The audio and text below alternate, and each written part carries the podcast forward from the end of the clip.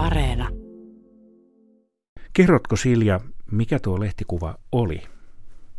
Vuoden lehtikuva 2020 palkinnon voitti tällainen otos, jonka mä oon ottanut tuolla Oulussa keskustapuolueen puoluekokouksessa syyskuun alussa. Ja tässä kuvassa siellä kokouksessa talkoolaisena ollut Tuija Tikkanen poseeraa tällaisessa Tuuterin kansallispuvussa ja sitten hänellä on kädessä tuollainen kertakäyttökäsine ja kello. Tämä on tämmöinen aika tiukka rajaus, mutta tähän kuvaa sitten tuomariston mielestä ja miksei munkin mielestä tiivisty tämä koronavirusvuosi Suomessa. Niin monesti sanotaan, tai itse asiassa useinkin, että yksi kuva puhuu paljon enemmän kuin runsas määrä sanoja. Et en muista, oliko sata sanaa vai tuhat sanaa, mutta yhtä kaikki.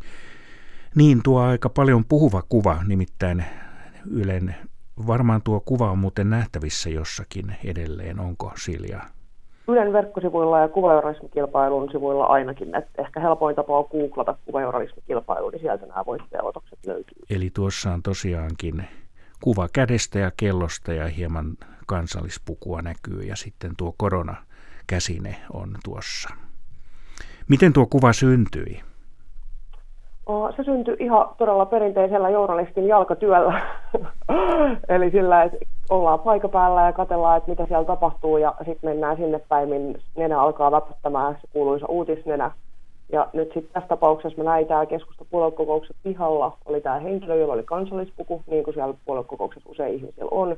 Mutta sitten se kansallispuvun lisäksi hänellä oli täydet koronavarusteet, eli semmoinen kasvovisiiri ja sitten tämä hanska. Ja sehän näytti sitten mun mielestä visuaalisesti hauskalta, jolloin mä menin juttelemaan tälle rouva Tikkaselle ja kysyin häneltä, että saisinko vähän jututtaa ja ottaa tätä kuva.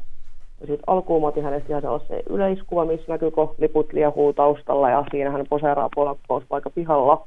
Mutta sitten kuitenkin, kun mä katsoin sitä tarkemmin, sitä hänen ulkoasua, niin jotenkin tämä hanska ja kansallispukuyhdistelmä kiinnitti huomioon. Siinä on sellaista pelkistettyä ja runsautta samassa. Tarkasteletko sinä ympäröivää maailmaa aina tuolla tavalla, että tuosta tulisi hyvä kuva? Täytyy sanoa, että kiusallisesti vähän liiankin pitkälle kyllä nimenomaan mä katson maailmaa kuvien kautta. Välillä voisi olla ihan tervettä luovuttaakin ja ajatella pelkästään sitä tässä olevaa hetkeä, enkä sitä, että millaisen kuvan tästä hetkestä saisin, mutta joo, usein ajattelen kuvien kautta.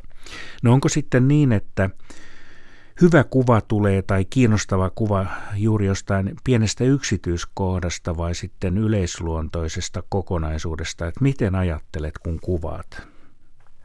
Molemmat on ihan hyviä vaihtoehtoja, ja sitten jos työstetään sarjaa tai suurempaa kokonaisuutta, niin silloin paras kokonaisuus tulee siitä, että on ehkä molempia, että on niitä yksityiskohtia, laajoja yleiskuvia.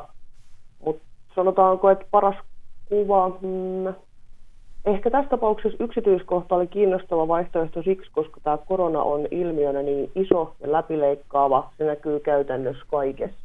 Ja sitten jos joku asia on kaikkialla, niin on yleensä ehkä helpompaa katsoa vaan jotain pientä yksityiskohtaa, kun yrittää saada sitä kaikkia kerralla siihen yhteen kasaan, koska se ei välttämättä ole edes mahdollista.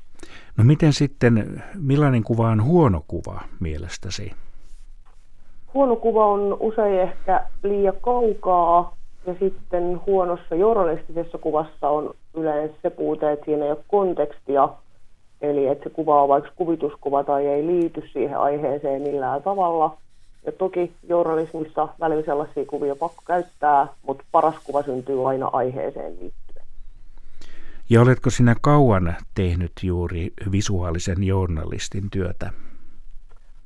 Mä päädyin tälle alalle itse asiassa lukiossa. Siellä mä sanoin opinto-ohjaajalle, että musta voisi tulla toimittaja. Ja silloin mulle ei tullut mieleenkään, että siellä mediassa joku niitä valokuviakin ottaa innokas valokuvauksen harrastaja. Mä olin jo silloin. Ja sitten tämä opo sanoi mulle, että siellä mediassa on muita tämmöisiä kuvaajiakin, että ootko miettinyt semmoista. No enhän mä ollut miettinyt, kun ne ollut koko asiasta kuullutkaan ja sillä tiellä olen sitten yhä. Tämä mun opo sanoi, että Tampereen yliopistosta tätä kuvajournalismia voisi opiskella. Sinne minäkin sitten päädyin. No miten Silja, kerro sitten, onko tuo, oliko tuo vuoden kuva niin nimenomaan mielestäsi paras onnistumisesi vai onko sinulla ollut jotain sellaisia tähtihetkiä, kuvia ylitse muiden, jotka nyt eivät kuitenkaan ole mitään huomionosoitusta palkinnon muodossa saaneet? Itse asiassa paljonkin, että tämä on myös toinen klassinen journalisti ja asia, että on sanonta, että kill your darlings, kiusallisen usein käy sillä, että se kuva, mikä on mun mielestä paras kuva, ei ole paras kuva kenenkään muun mielestä. Ja sitten silloin siitä ns. rakkaasta pitää ehkä mahdollisesti luopua. Mutta tämä oli yllättävä kuvavalinta. En sano ehkä, mm, on vaikea laittaa omia kuvia sille ehkä järjestykseen, että mikä nyt on paras ja mikä on huonoin, koska kaikki ne on suhteessa siihen aiheeseen ja olosuhteisiin ja miljoonaa muuhunkin asiaa. Mutta en olisi ehkä arvannut, osannut arvata, että tämä kuva valitaan, mutta ymmärrän kyllä, miksi se valittiin. Olet visuaalinen journalisti, niin tietenkin visualisoit, eli otat kuvia, mutta siis otat kuvia vai kuuluuko tuohon työhön jotain muuta? Joo, eli Ylellä mun työnkuva koostuu puoliksi siitä, että mä istun koneella kuvatoimittamassa, ja se tarkoittaa sitä, että kun toimittajat on kirjoittanut tekstipohjaisia artikkeleita vaikka, niin silloin on mun homma valita siihen juttuun kuva, mikä tarkoittaa sitä, että sitten mä käyn läpi erinäisiä arkistoja, kuvapankkeja, kuvatoimistoja, ja valitse sieltä siihen aiheeseen hyvin sopivan kuvituksen. Ja sitten puolet mun työajasta sitä, että mä käyn keikoilla, liikun tuolla kentällä ja ulkon ihmisten parissa kameran kanssa – ja mietin erinäisiä uutisaiheita, vaikka että millä tämä aihe voitaisiin visualisoida. Ja sitten parhaassa tapauksessa käyn toimittajan kanssa keikalla, että katsomassa vaikka kun koululaiset opiskelee etänä tai maataloustuottajat hoitaa eläimiä tai vastaavaa. Eli sekä että, että itse kuvailet tai kuvaat ja sitten myöskin valitset kuvia. Joo. No entä sitten matkusteletko, nyt ei tietenkään korona-aikana, mutta kuuluuko myöskin mat- matkustaminen tähän työkuvaasi? Optimitilanteessa kyllä, että mä uskon, että journalismia tehdään parhaiten silloin, kun journalisti liikkuu ihmisten parissa ja näkee sitä oikeat arkea. Että vaikka tässäkin työssä voi teoriassa jää siihen toimitukseen kykkimään, niin paras lopputulos tulee silloin, kun lähtee itse ihmisten pariin katsomaan, miten ne asiat on. Ja toki just tässä korona-aikana niin täytyy sanoa, että olen liikkunut pääasiallisesti pääkaupunkiseudulla – mutta toivoisin kyllä, että viimeistään koronaviruspandemian jälkeen päästään sitten vähän kauemmas katsomaan sitä maailmaa. Saatko miten palautetta kuvista? Palautetta tulee itse asiassa melko vähän. Kaikille kuulijoille sanon, että laittakaa rohkeasti vaan tulemaan, jos on ideoita tai kritiikkiä. Erityisesti kritiikkiä kuulisin mieluusti, koska lukijoita ja yleisöä varten tätä hommaa kuitenkin tehdään, niin useinkin mietin itse asiassa, että mitäköhän lukijat ajattelee tästä kuvasta – Joten palautetta saadaan. Yleensä se tulee luontoaiheisista kuvista, jotka on erityisen hyvin onnistuneita ja silloin se on yleensä kehua, mutta mieluusti kuulisin enemmänkin, mitä mieltä lukijat niistä kuvista on. Onko sinulle koskaan käynyt niin, että joku herkullinen tilanne on ollut ja yhtäkkiä äh, kamera ei toimi tai laukea tai jotain?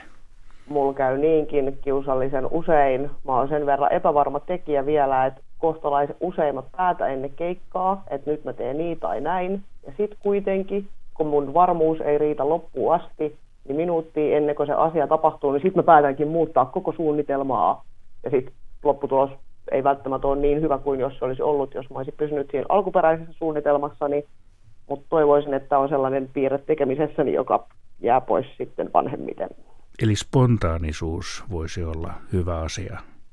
Kyllä, joo. Ja se, että uskaltaa luottaa siihen omaan visioon loppuun asti. Tätäkö meinaat sitten tehdä jatkossakin, että olet ihan umpivisuaalisti? Kyllä näin voisi sanoa. Mä oon unelma ammatissani ja toivon, että tulen työskentelemään visuaalisen journalismin parissa vielä pitkään ja mahdollisesti jopa eläkeikääni asti, mikä lienee melko kaukana, mutta kuitenkin.